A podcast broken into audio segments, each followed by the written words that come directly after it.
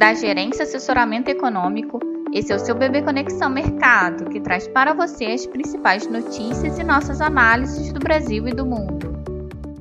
Bom dia, quinta-feira, dia 17 de fevereiro de 2022. Eu sou Adriana Lima e vou apresentar um panorama sobre os principais mercados. No exterior, em dia de agenda vazia após a ata do FONC moderada, tensão na Ucrânia volta a preocupar. Pela manhã, aumentaram as tensões relativas à Ucrânia, após relatos de bombardeios e uso de artilharia na região de Luhansk, com os lados russo e ucraniano se acusando mutuamente. Além disso, apesar das promessas da Rússia, a Casa Branca e a OTAN dizem que os russos não estão retirando militares da fronteira com a Ucrânia, e sim aumentando o contingente. Nos Estados Unidos, ontem, a ata do FONC reiterou a intenção de início de alta de juros em breve, seguida de início de redução do balanço. A maioria dos membros disse que, se a inflação não cair como esperam, terão que acelerar a normalização da política monetária. Os mercados reagiram com redução das apostas de alta de 50 pontos base na taxa de juros juros na reunião de março. E agora a aposta de um, uma elevação de apenas 25 pontos volta a ser a majoritária. No campo corporativo, o Walmart divulgará seus resultados do quarto trimestre de 2021 hoje à noite após o fechamento de mercado. Na agenda do dia, nos Estados Unidos, teremos a divulgação de pedidos semanais de seguro-desemprego e a construção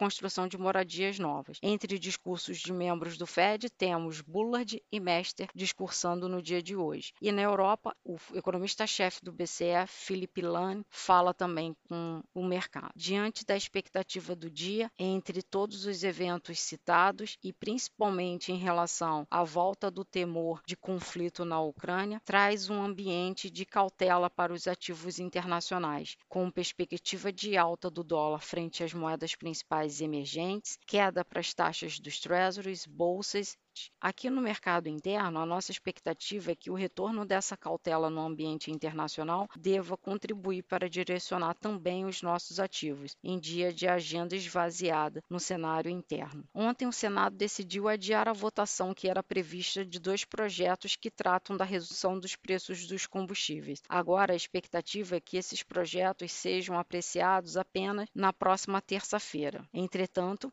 a gente lembra que na próxima semana já estamos um, às vésperas do feriado de carnaval e é possível que esse tema ganhe força apenas após o carnaval. Entre os eventos do dia, destaque para o leilão do Tesouro de papéis pré-fixado. Assim, a nossa expectativa para o dia é que o dólar se valorize frente ao real, acompanhando o movimento da moeda no exterior, a curva de juros agregue prêmios de risco e o Ibovespa aproveite para desvalorizar valorizar após várias sessões consecutivas de alta e diante de um cenário mais cauteloso no ambiente internacional. Desejamos a todos um bom dia e bons negócios.